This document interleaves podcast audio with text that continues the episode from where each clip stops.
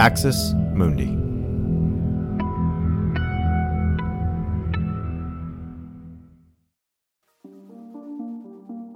What are the connections between purity culture and race? Why does purity culture work so hard to disembody people, make them feel as if they're not living in their own skin? And what do these things have to do with each other? Well, we're incredibly excited to announce our next Straight White American Jesus seminar Purity Culture, Race, and Disembodiment. In this class, the instructor, Dr. Sarah Moslener, who is a leading researcher on purity culture and the leader of the After Purity Project, will take participants through various histories and ideologies as they relate to the racist origins of purity culture and how disembodiment is a tactic used by white evangelical leaders and others in order to achieve cultural, political, and religious dominance. Sarah Moslener is the author of Virgin Nation, uh, a leading scholar on purity culture, and someone who's been studying this topic for over 15 years. Our seminar is going to run in May every Thursday, and you can find all the information at straightwhiteamericanjesus.com under the seminars tab. Sign up quick, there are limited spots, and we expect them to fill up fast. We hope you're having a great day. Thanks for listening. We'll see you soon. You're listening to an Irreverent podcast. Visit irreverent.fm for more content from our amazing lineup of creators.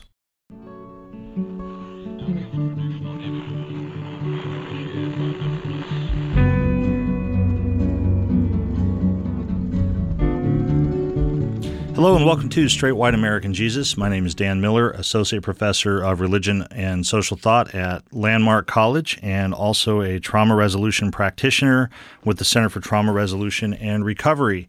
And this is the series You're Not Welcome Here, which focuses on identity and identity politics. As always, we are hosted in partnership with the Capps Center at UCSB and thank them. And I want to, as always, also thank all of those who listen, uh, those who support financially and otherwise, or just in spirit, uh, Straight White American Jesus. All of you who've reached out to me, uh, I can be reached at Daniel Miller Swaj, at gmail.com.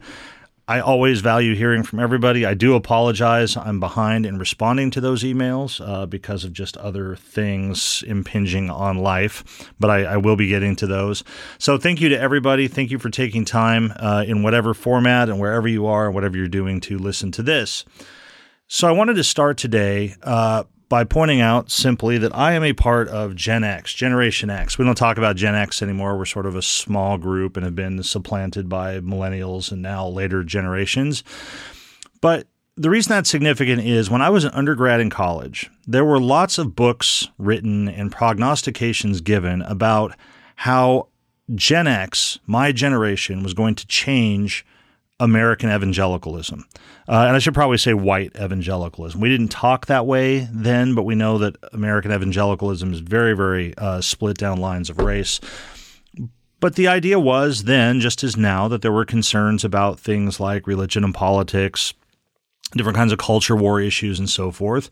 And there was this line that a younger generation that was more sensitive to things like, say, global poverty or the AIDS crisis uh, or not as condemnatory of LGBTQ people or what have you would come along and, and basically bring about a kind of kinder, gentler American evangelicalism. That largely didn't happen. 20 some odd years on from those discourses, it didn't happen. And in the run up and the aftermath of the 2016 election, if we fast forward, you know, 20 or so years, there were a lot of similar predictions about millennials and American evangelicalism. Right? In the face of historically high white evangelical support for Donald Trump. Remember in 2016, 81% of white evangelicals voted for Donald Trump. It was a historically high number. It was higher than had voted for Mitt Romney or John McCain or even George W. Bush in 2000 and 2004. Historically high numbers. But that also meant that there were, you know, about 20% of white evangelical voters who did not vote for Donald Trump. And there was a, a, a, not maybe widespread, but a not uncommon discourse, especially among that 20% or so of evangelicals who said, we're not going to stand for it. Uh, you could call them the never Trumpers now, I suppose. They wouldn't stand for it. They would transform the movement from within. It didn't happen. And there's no sign that it is happening. Support among white evangelicals in 2020 was even higher for Trump than it was in 2016.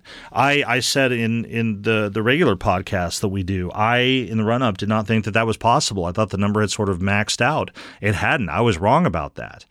Uh, in addition, more people identified with white evangelicalism because they supported Donald Trump. Social scientists have found have found this fact out. So it hasn't been that long since 2016, but it's been long enough that presumably, if there was this big groundswell of opposition to Trump among white evangelicals, we would have seen it. So, when I was an undergrad, Gen X was going to change white evangelicalism. Didn't really happen. 2016, that minority, that anti Trump minority, they were going to change white evangelicalism. No sign that that's happening. What are these examples of? They're examples of group identities that have not substantively changed as a result of the individuals within those groups who differ from the majority of the group. And so the question is why don't individuals more easily change group identities? Why do group identities seem so resistant to change? So, those are two examples of that, or maybe one example of evangelicals in two historical periods.